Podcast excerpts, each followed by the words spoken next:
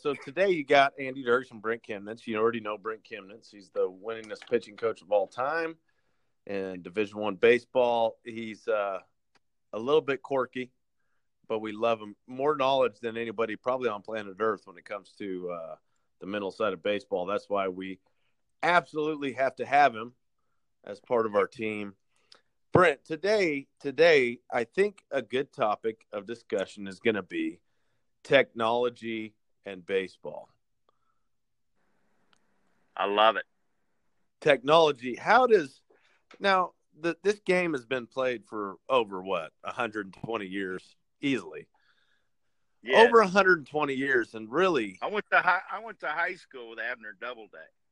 Yeah, just just know that he was a senior when I was a freshman, so well over 100 years ago. Well over 100 years ago, Brent was playing baseball, throwing his weird left-handed stuff up there that nobody, nobody had ever seen before. Uh, at the end of the day, a lot of these kids now, Brent, are getting taught situations like what I was taught to be a baseball player. Where I came from, what I was doing, you wanted to be a really good baseball player. Now, what guys are trying to do is become really, really good, like uh, prospects, as opposed to being good baseball players. That's what I see a lot from young kids. They ask me questions How do I improve my 60 time? How do I get a better launch angle? How do I? I say, whoa, whoa, whoa. Let's step back a second. How do you become a better baseball player?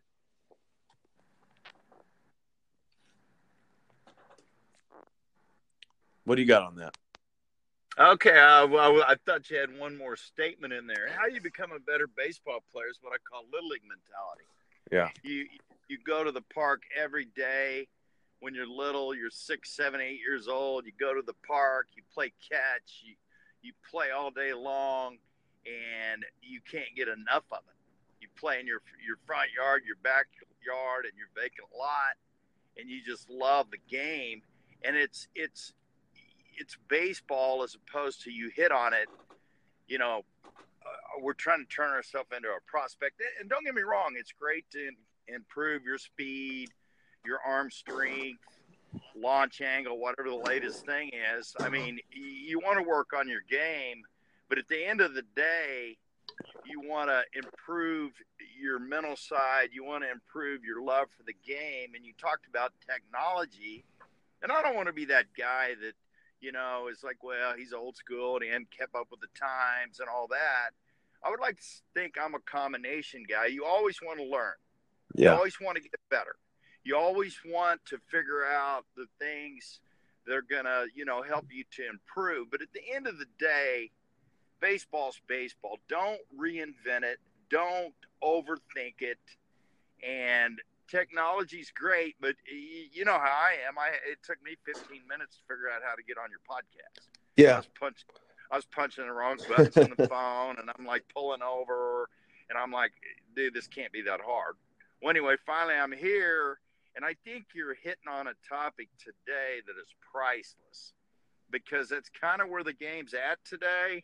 And there's, you know, there's controversy is probably too strong, but there's a split opinion on you know the game as it moves forward. Where where do you see things from your view today? Yeah, and one thing, and to be honest with you, it's something that you told me a long time ago. When I was very young in the game in that Wichita State, I was a hitter, and I would sit and Brent Kemnitz meetings, and I would, I picked everybody's brain. You know that about me.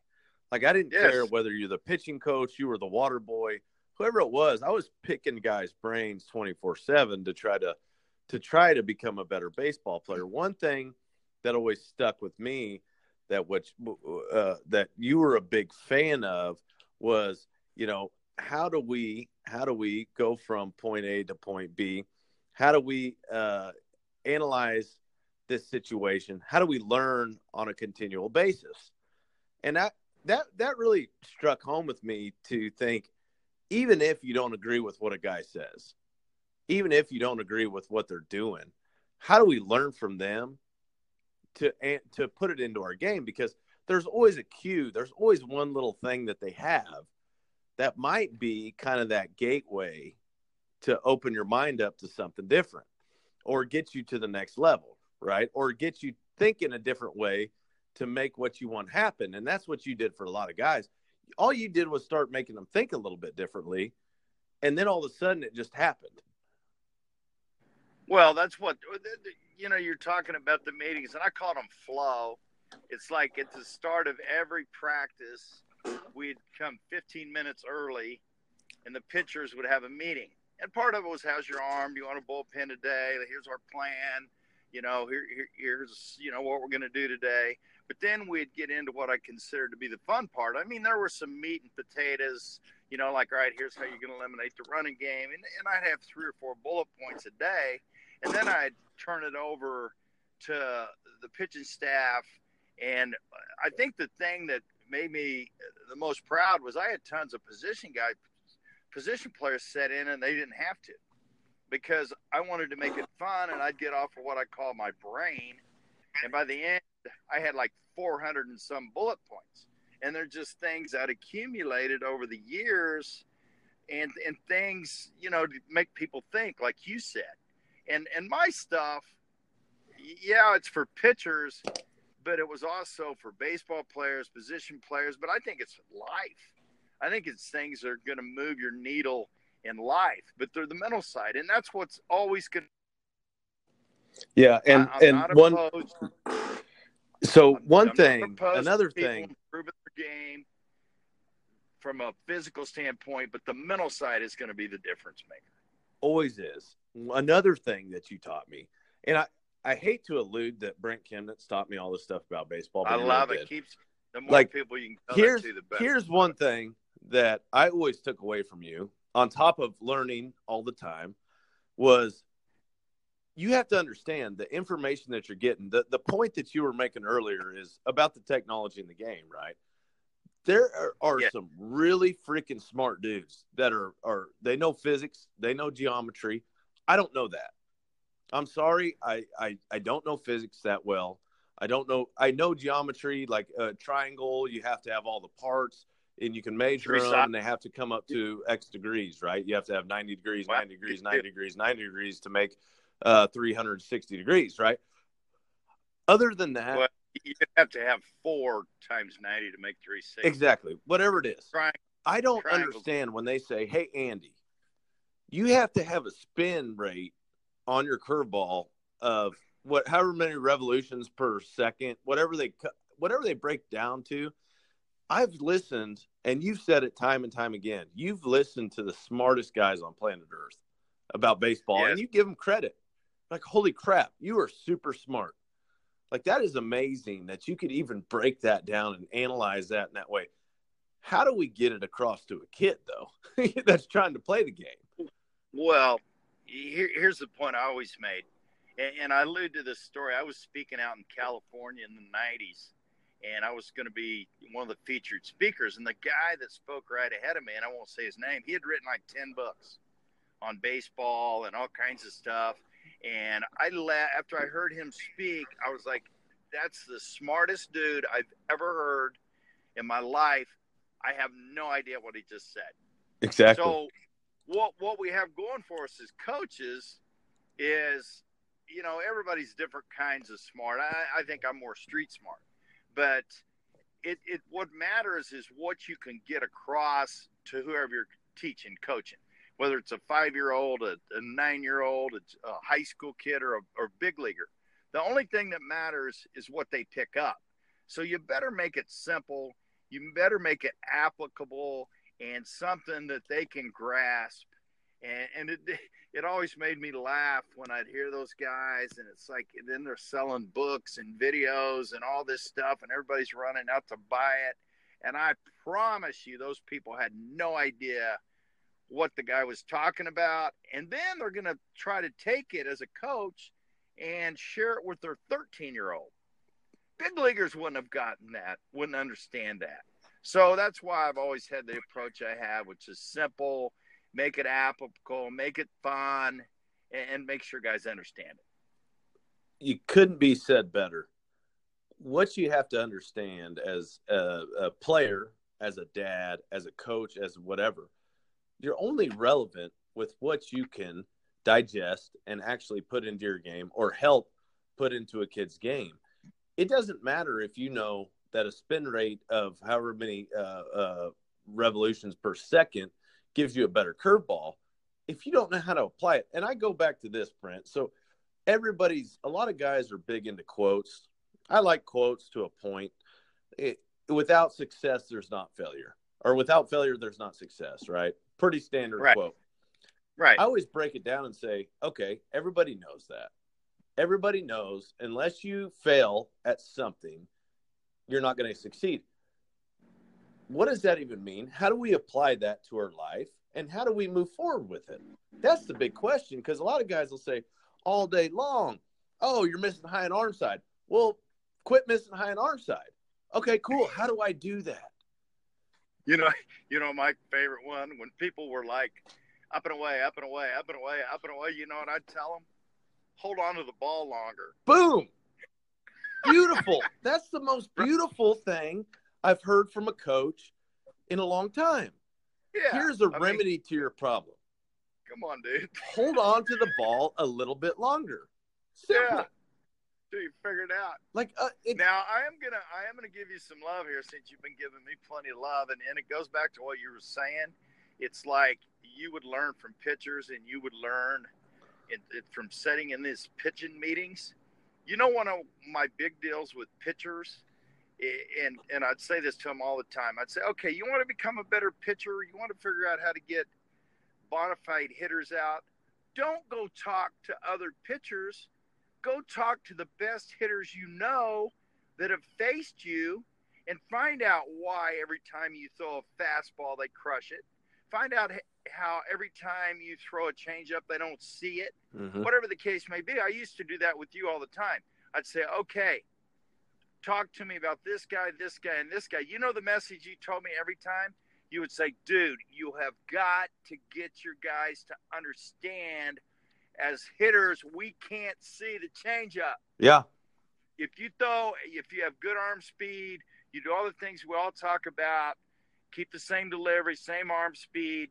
You just do what you do. You know, you change your grip, you jam it a hair, you can kill your wrist, whatever you do to kill speed on your changeup.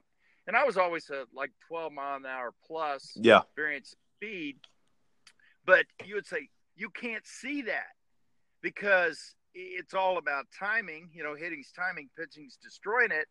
But to get to my point, it's not only a stress to throw, you know, to make sure they understand, hey, you you need a good changeup, but it's like talk to hitters. Yeah. I always I always told pitchers that go talk to the best hitters you know, and they're the ones that will say, dude.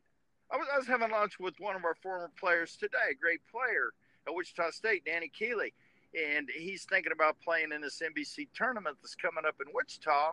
And he went out and saw some guys last night, and he had been out of pro ball for a year, so he was thinking, "Oh man, I don't.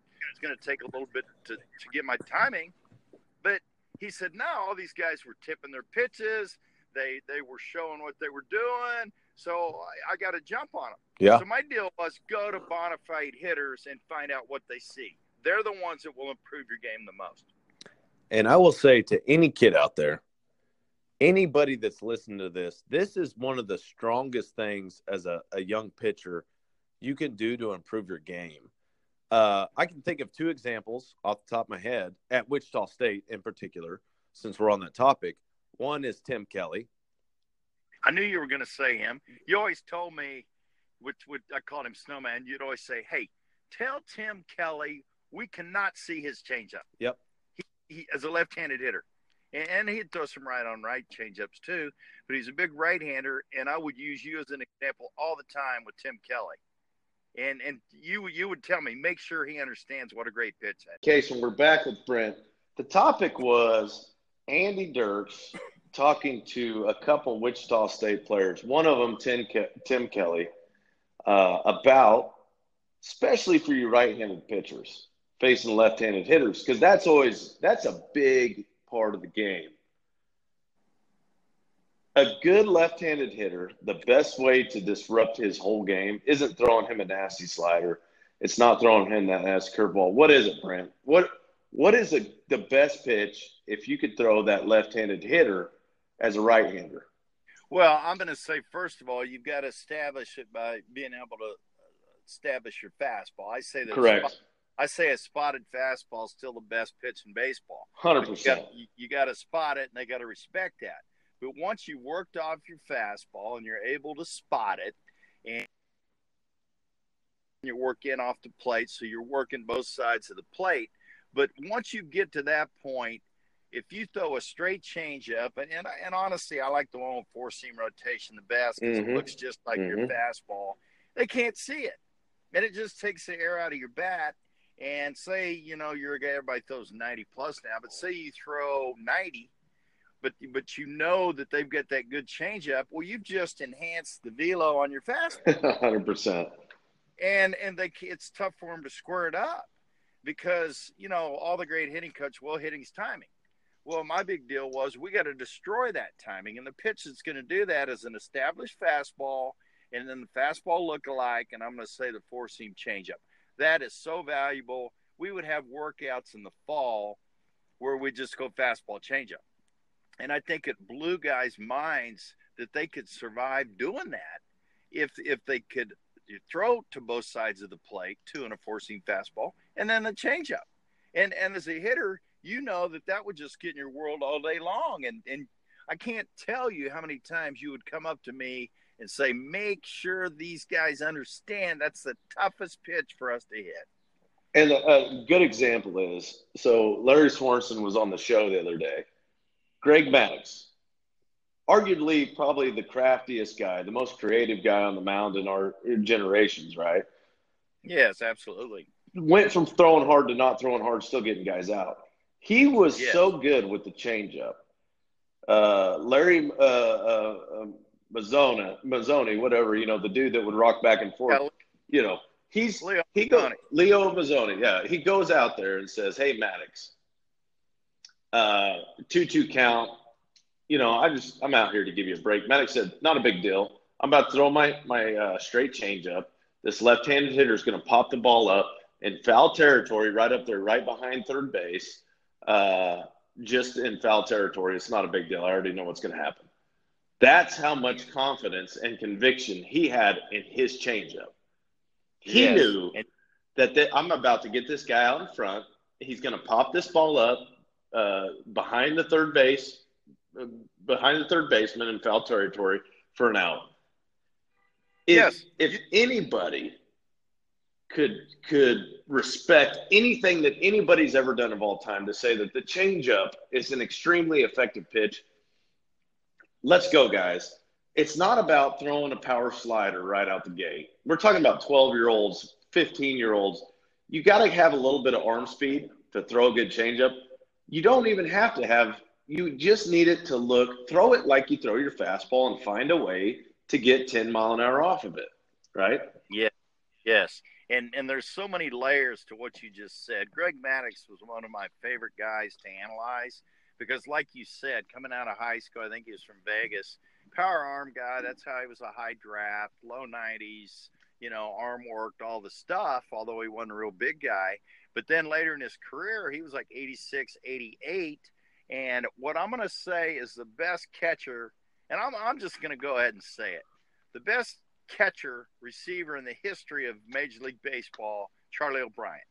He's a Wichita State guy, great friend. He caught all these Cy Young Award guys, 14, 15 of them. He has the book Cy Young Catcher. It's must reading for anybody that loves baseball, especially pitchers and catchers. But he caught Maddux. And I always said, dude, what makes Maddux go? And the same thing, he said he can throw any pitch, any count, and he's got what I always call the confidence at the end. You release the ball with that confidence, and it's got that little jump, that little hop right at the end. And I swear he'd make mistakes, and guys would pop him up because he had that life right at Yeah. the end. And then he had the fastball look-alike, the changeup, and Charlie said exactly the same thing. He doesn't make mistakes. He's got late life. He goes fastball changeup, and Charlie would be back there catching him in a rocking chair. But he's a perfect example of you don't have to throw hard, although he did at the start of his career.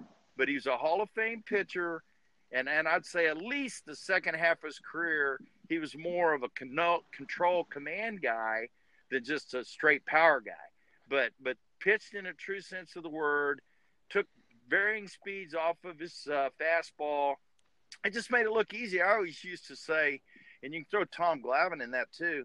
I used to say, hey, truck drivers that are they stop at you know to get coffee or an energy drink or whatever, and they're watching TV. Those guys make it so look easy. Like everybody's like, you know what? I think I want to be a major league pitcher. Yeah. I think that I think that'd be a good line of work for me. That's how easy those guys made it look. Yeah. Well, and it's, I think the biggest thing, and this goes back to anything you do in life, they never had every single pitch that they threw, every single count that they were in, they threw that pitch with conviction. They threw that pitch. They knew at the end of the day, this pitch is going where I want it to. This is what I'm doing. I, it, they never faltered. It was not like a question of, okay, we're, we have a 2 2 count. Maddux already knew I'm throwing the changeup and I'm about to get this guy out. Yes. It wasn't, it And- wasn't and you- like, well, maybe I should throw the fastball so I don't go 3 2. It was, I'm throwing the changeup because this is going to get, this is the pitch that I'm about to throw to get this guy out. The conviction that these guys do it with is at a different level. It's so much Yeah. higher. It's the same way, okay, Tiger Woods playing golf in his prime. I'm using the pitching wedge because I'm about to put this thing on the green. No, no questions asked. Like it's it's not like, okay, well, I'm gonna do this because somebody else wants me to do it. I'm gonna do this because a coach says I need to do this. They found a way to have conviction, to have that determination with what they did, same way as a hitter. Well, I'm about I'm I'm here with two strikes. I'm about to shorten up and grind down on this at bat. And if this guy gets me out, that's okay. But you know what I'm going to do? Every single pitch he throws me that's nasty, I'm going to foul off. I'm going to lay off the tough ones. I'm going to foul off the really tough ones, and I'm going to hit one when he makes a mistake. Yes. Like it's a conviction. It's a mindset. It's it's your purpose. It's what you're doing it with that separates guys. And the beautiful thing about what you just said, and I'm gl- I'm thrilled that you brought up the golf example. This carries over into all sports. I had a guy that he, he would have been right before you at Wichita State, a kid named Paul Miller. He was all Missouri Valley Conference Player of the Year in 2006. That team 16 under Mark Turgeon. We came to Wichita State as a pitcher. We ended up specializing in basketball. But he said, Hey, dude, I thought of you every time I shot free throws. He said, confidence at the end. You know, you we all talk about shooter's touch and the feel and all that. And you just mentioned it in golf, you mentioned it as a hitter, but I don't care what sport you play or honestly, whatever you do, if you don't do it with conviction, and the term I use, like I say, is confidence at the end. I started using that term in the late 80s, early 90s. You know, every coach in the world talks about confidence, but for me, it was that little touch right at the end. Conviction, you use that term, which fits right in, but it's belief, it's knowing, it's it's having no doubt, it's like having no negative energy in your brain, and that's everything. And the beauty of what you just said, and I hate to, I feel like we're we're we're just like two peas in a pod, just banging back and forth. Because what I just heard you say was, you have a a, a way to give them that conviction, and it's finishing at the end. yeah so it's, measurable. And the biggest part of this program, Brent, everything I try to drive home to people is we're not about not giving you something that's going to get you there. Because a lot of guys can say, hey, Andy, you need to have conviction with what you do. All right, cool. What do I need to do to have conviction? You just said it right there. As a pitcher, it's finishing at the end. Finish Yes. your pitch at the end. That's your conviction. That's like, okay, I'm coming set. I got my grip, and I know at the end of this pitch, I'm about to bong you. You know what I mean? Like, boom at the end. it's like the ball knows. If you, I, I talk to pitchers all the time, and it'd be like a three-one count, and the catcher will call something. They go ahead and throw it, and then a guy goes yard, and they're annoyed at the catcher. I said, "Don't be mad at the catcher. You had the chance to shake, and not only that, you better throw every single pitch like you believe it. Because if you have that little alligator arm where you don't throw it with that same kind of conviction, it flattens out, and I swear those balls get crushed. But Yeah. if you throw them with that little flip, that little, you see it going there. Those pitches get there. As a hitter, I see it. I Yeah. can see that. I see when guys are throwing with conviction, and that's oh, that. Oh, yeah. As a hitter, that's a tough at bat. I know when guys when guys aren't. That's when I'm. That's when I'm high leg kicking that son of a bitch and just going at it. Right? Like I'm like Well, that's where you crack me up because I'm licking my lips. The great hitters, it seems like they're up there just toying with a guy fouling off pitches on purpose. Mm-hmm. You know what I'm saying? Mm-hmm. and, and it's like the great pitchers. I swear now, I- I think Charlie told me this. Don't hold. I think that Maddux would get behind in the count on purpose, and, and and like go five inches off the plate, five inches off the plate. Now he's behind 2-0, and it's like, ah, now I got the guy exactly where I want him, because he's looking. He's now looking fastball, not necessarily on Maddux, because by the end of well, most of his career, they would have said, okay, I still have no idea what he's going to do. Yeah. but it, it was like you're toying with dudes. The really great ones, it's like they're toying with guys, and they're so fun to watch, so much pleasure. And I'm not only I'm, you talk about Tiger Woods, but you can talk about great basketball players. You can talk about Steph Curry. You can talk about Jordan. I mean, those guys, it's poetry. It is. And the same thing, and what we're talking about, obviously, is baseball. But the, the great hitters, I, I was so, I, I Perfect. so much I got a perfect example.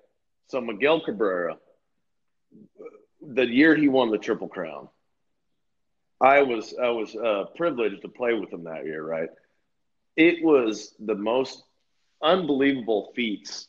I've never like you can't even imagine. You can't put into words what this guy was doing on a daily basis. They're at such a level. Talk to me about the level he was at. So What- basically, basically, he would get into the box, and sometimes he would the first pitch he would just stand there, and not even do anything, and just look at the pitcher, and the pitcher would throw a ball like uh, five inches outside. He already knew before he got in the box that this dude screwed. like the guy knew he was screwed. He could tell by his face, and he would tell me sometimes, "Hey, Andy, watch this. This guy's he's already screwed. He's already screwed." And I was hitting. I was hitting at the time the year he won the Triple Crown. I was hitting two hole for the Tigers. Right. You want to talk about a good spot to hit in? They threw fastballs down the middle because they didn't want me. They, they, they couldn't walk me. If they walked me, Right. their their- their their managers would send them to AAA. That's just Right. life. Like you walked the guy before Cabrera that year, you're an idiot. Like at least make him earn it, right? So I would be on first base or whatever, or he would say, "Hey, hey, Dirks, Dirks, just get on first base. I got you." I'd say, "Okay, all right, cool." And he would just stand up there, and sometimes he would lift his leg, and I knew when when he, Miggy was ready to hit, it was a whole different like aura. I could tell when he was just going to take a pitch or when he was ready to hit.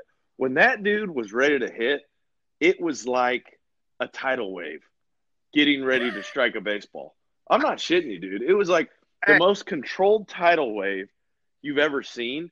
And it was scary for me for the pitcher that that that, Yeah. that was facing him because not only is he balanced and everything's under control and ready, he's strong, man.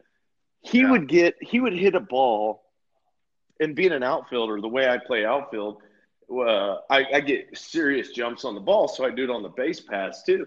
Like I would Yeah. see him take the ball out of the catcher's glove and like manipulate it. You know how most guys hit a ball down the right field line that slices? yeah. His would just be like backspun line drives like you would see on the pull side. So hitting was that easy for him that it was almost like he was just up there. Having It wasn't fun? it wasn't even like it was that easy. It was like he knew he knew that regardless of who was on the mound, Mariano Rivera, he made Mariano Rivera his little play doll. Like Oh that's my god. that that year, he was the most. It was just stupid. Guys would throw balls in off the plate. He'd pull them for a homer. Guys would throw balls five inches off. Like if Maddux faced Cabrera that year, Maddux would throw that ball five inches off. Cabrera would hit that thing for a home run the opposite field. It was just like the confidence level he had, he ran with. And I, that's what I love about it. When you would pick his brain on hitting, other than obviously natural ability, what were his bullet points? What were his keys? What did he tell you? So this is something I, I'll tell every kid. Miguel Cabrera never hit off the tee. He thought the tee slowed him down. He liked front flips and and BP. Wow. He said he said if the ball's not coming at you, how can you emulate a swing when the ball's just sitting there? Because the Right. ball's never sitting there in the game. He was all about game mode. Like this guy was so about game mode. Like everything he he lived and breathed was about how do I get better in the game? Not about how am I going to impress a scout or how am I going to get better in practice or this is what I need to do like everybody else. All he ever thought about was how do I improve my game status? and try to make it real as co- how it's going to be in the game. That's right. So what he would do, his routine, he'd go down to the cage and big strong guy. A lot of people don't realize how big some of these guys are. And and with that said, Dustin Pedroia is not a big strong guy. Jose Altuve is they but they all think the same way, right? Right. They all have that same mindset. Miguel just happened to have that mindset and be a big strong dude that can hit the ball everywhere.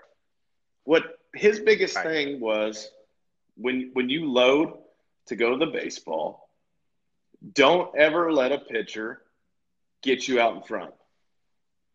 So you never want to be out in front because he knew his strength was staying inside himself, and if he got beat, he's still going to get a base hit to right. And I think Right. every single good hitter, and he learned that from Magglio Ordonez. Okay. So every good hitter knows your fastball is never going to beat me. The, the way you're going to beat me is by getting me off balance and out in front. And that Which speaks this, Timing thing. that speaks volumes to all the kids now. I'm talking about the best hitters in the game. Their biggest concern was being out in front, not trying to catch up with your fastball. Yeah, they don't want to get beat with velo, so they're they- they start quick. Yeah, so And a They hundred don't want to get embarrassed. A hundred is no problem for these guys. This is what I'm saying. Right. You can throw a freaking hundred, and they'll they will p rod you to right field all day long. Where they don't want to get beat, where they know you, they want to get jammed. If anything, they Right. want to get jammed because that means, and we all know as hitters, if you're getting jammed, it's okay. Your path's still there.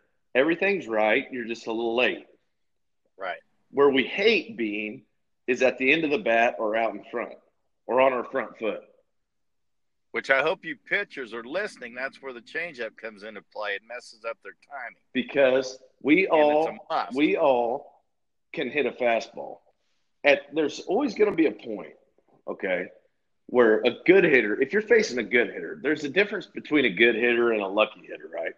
A good hitter, everybody's like, oh my god, you know, I, I beat him with a fastball and he got a base hit over the shortstop's head or over the second baseman's head. That's good hitting. I'm just going to tell you that right now. Like if it's a soft liner over the head, you're lucky that he didn't time that up right because that'd have been a double in the gap or a home run. Right. Now, when a guy hits the ball off the end of the bat and it goes a mile high, what are you giving your defense a chance to do? Make a play on the ball. Well, yeah, they're going to run that one down. But like what you say, and this is this all goes back to all your stuff that you teach. Your defense, if you want to be a great pitcher, you need to be on the mound with the presence, delivering the ball over and over again around the strike zone, making everybody know, okay, this ball's going to maybe be in play. This ball's maybe going to be in play, right? Yes, absolutely. I want here. Here's one point I really want to drive home: as a pitcher, have pace. Nobody wants you taking 20, 25 seconds between pitches, walking around the mound. Get up on the mound, have pace, and attack the strike zone. Everybody loves that. Pace. It's huge.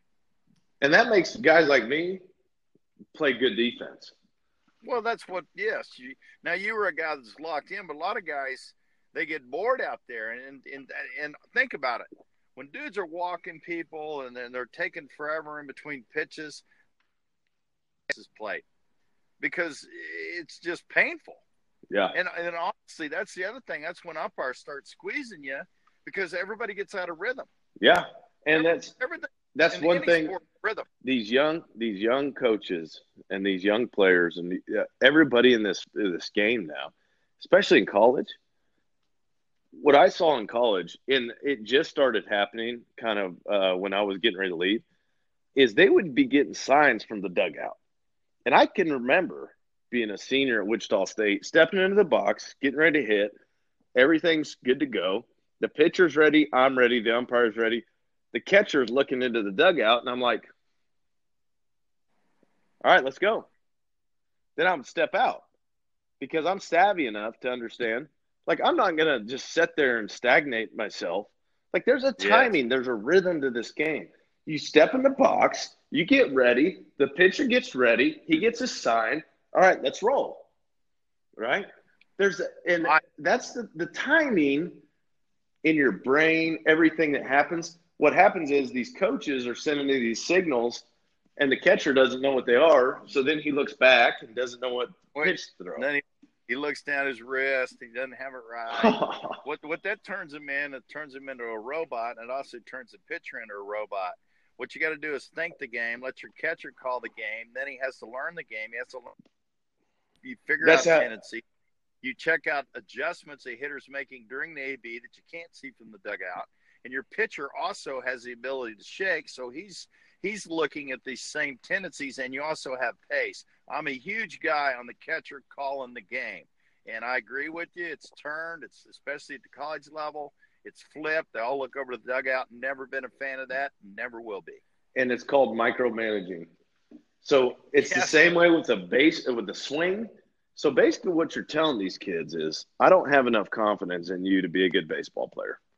I don't think that what you you know in baseball is ever going to be relevant.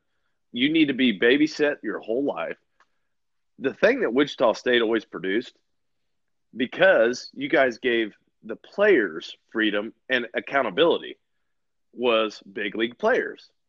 Charlie O'Brien. Do you think Charlie we O'Brien? Six, we had six, we had six big league catchers. Yeah, and and there's a reason, and and scouts wanted to draft our catchers because they were forced to learn the game, and and I always took pride that the pitchers, you know, that I had great relationships. But I always said, you know what, I probably had even better relationships with the catchers. And I talked to Doug Mirabelli today, and and Ricky Rana, and I mean, you could go on and on. We had these big league catchers, and you just mentioned Charlie O'Brien, and I talked about him earlier. Charlie was a student of the game. He learned the game and he took great pride in that. And I don't think I'm crazy in saying he's the best receiver ever. And all those guys, you, you talk about Clemens, you talk about Gooden, you talk about Maddux. all those guys wanted Charlie. Yeah. Because he knew the game, he knew how to work them, and he demanded perfection, and he wasn't afraid to call them out if they needed it. He didn't baby him, he got in their ass. And they love that and that's what a bona fide catcher will do. So let me ask you this: Do you think uh, uh, when uh, Bengie, uh, when Molina was a kid, the coach was calling the pitches? Of course not. exactly. They he was on the, the sandlot. He was on the sandlot playing ball. You just you play little league mentality. And the name I didn't even mention, Eric Wedge. You know, yeah, catch for '89 national championship team knew the game and he, he was like, you talk about a guy that would take charge, and you know went on to, I think he was 2007 American League Manager of the Year. He's in the Toronto organization now, but a true baseball guy, and and we can't lose that. That's why I hope these messages that we're putting out will resonate with people because they're everything. This is the game as a whole is still innocent. The people is what manipulates the game, right? All the people, totally, the technology, yes. all the stuff that people think is relevant, what we need to be doing, what And the sad thing is, a few people can manipulate the game in a huge way. Baseball as a whole, right now, and I will, people have heard it time and time again from me. We went from the steroid era. Okay. That was an era. Okay. It happened. Let's get over it. Now, people always want to get that advantage. They always want to find a way to bring other people into the game. Other people want to get into the game because it is an elite crowd. It's an elite crowd to be uh, uh, top of the game in baseball.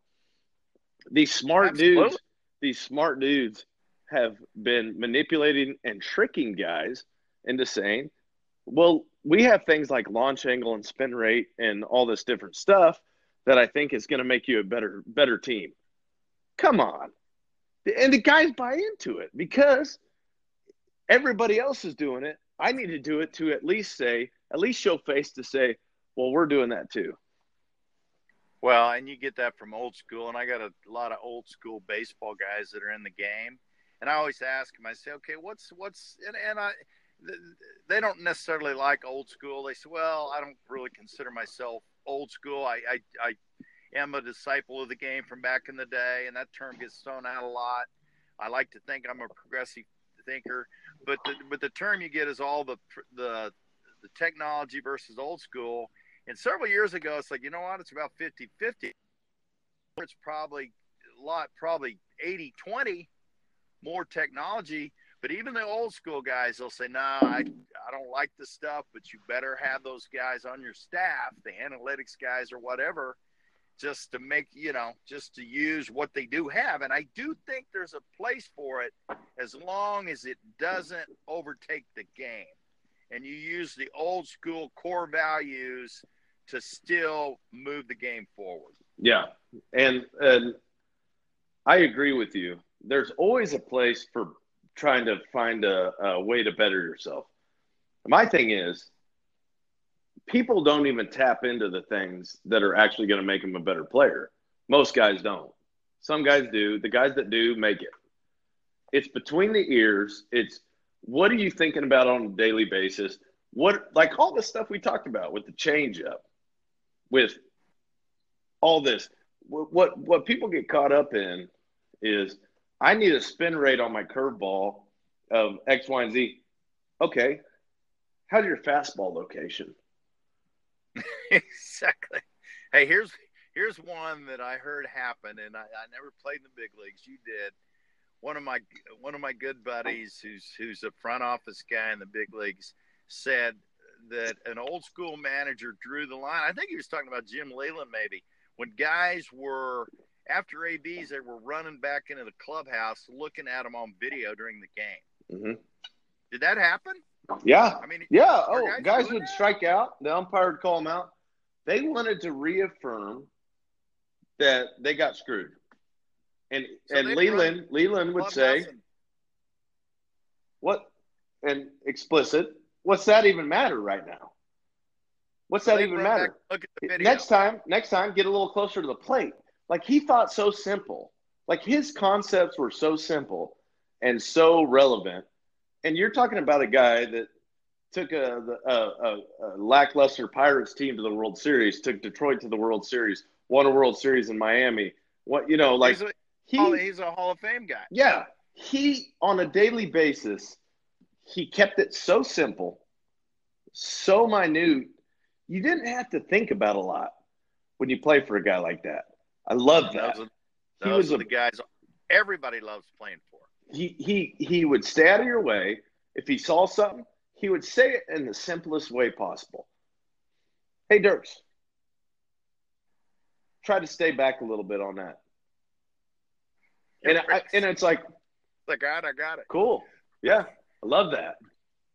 Yeah. You know, it wasn't. It was never like well, what you need to do here is he's going to throw you the two-two changeup or the, the, the no. He'd say, stay back a little bit. Hey, looks like looks like you're you're going out a little bit. Just stay back a little bit. Cool, easy adjustment to make. Like I'm I'm I'm getting antsy. I'm trying to go at the baseball too hard. Just stay back a little bit. You know, all the guys slow my mind I, down. I would, yeah, exactly. And you just hit it right there. When the game slows down for people, that's when they're their best. But all the guys that went out into pro ball and all my years at Wichita State, and I was in baseball for 38, I'd talk to the position players and the pitchers, and I'd say, "All right, what do you got for me?" Because I, I don't think you ever quit learning, and there was good tidbits along the way.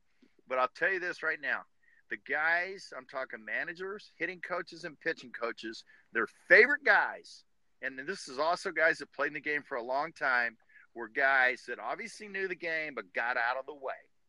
They didn't complicate it. Yeah. They didn't too much in your head. Those are the guys that they all didn't like playing for. Yep.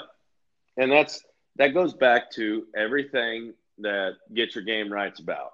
I see the uh-huh. value in separating the the thoughts from let's just make it achievable tasks. Let's take your skill set, whatever it is. You got your skill. In between your skill and and a task, there's some focus.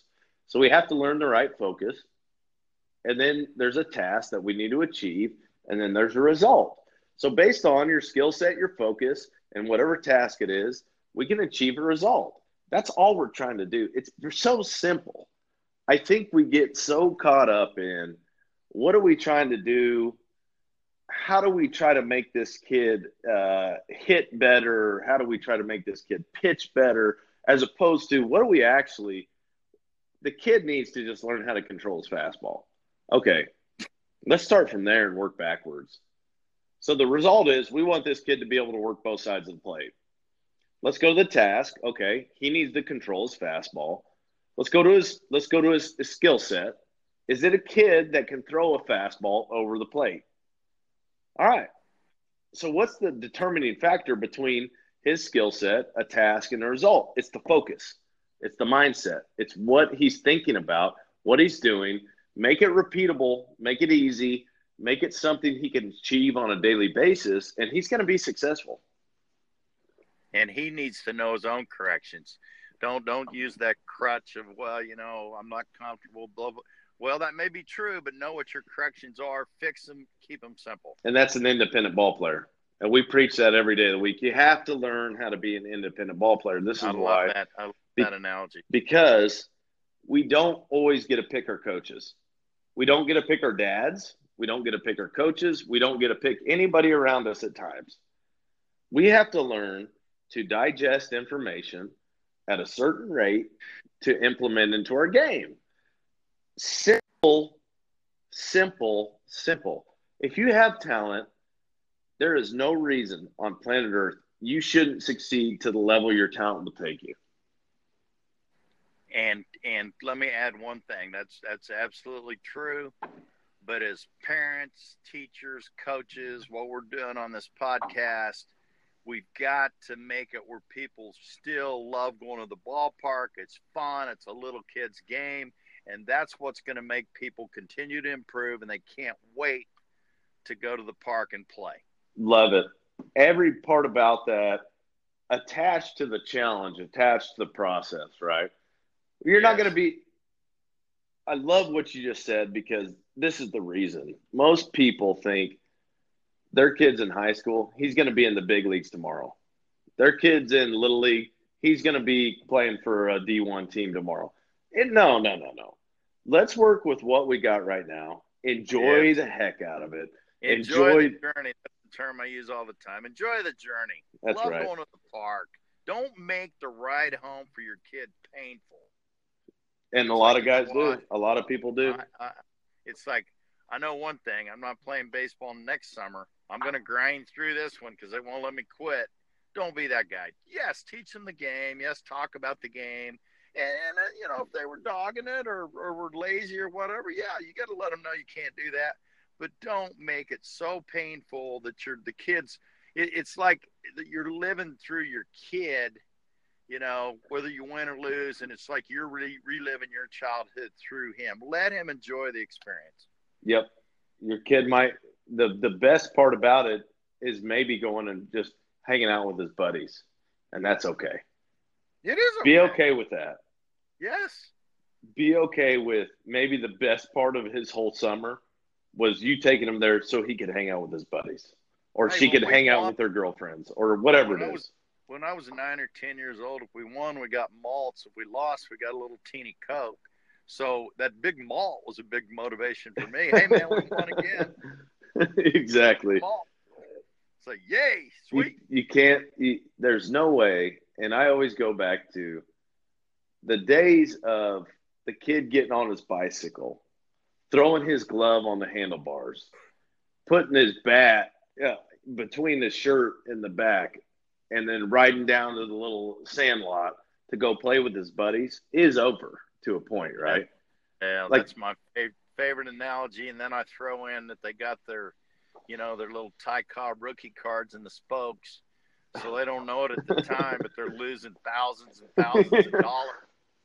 But but that's just all part of that little league mentality back in the day. Yep, loving every second of it. Yes. Here's Yes. every every time you hear brrr, it's like a dollar. Brrrr. You have no idea how much money you're losing. You got your little Mickey Mantle rookie card, and it's like it's- but but innocence is childhood. Let's be honest. Ah. Childhood should be innocent with with uh, some direction. All we're trying to do let's let's give these kids some direction.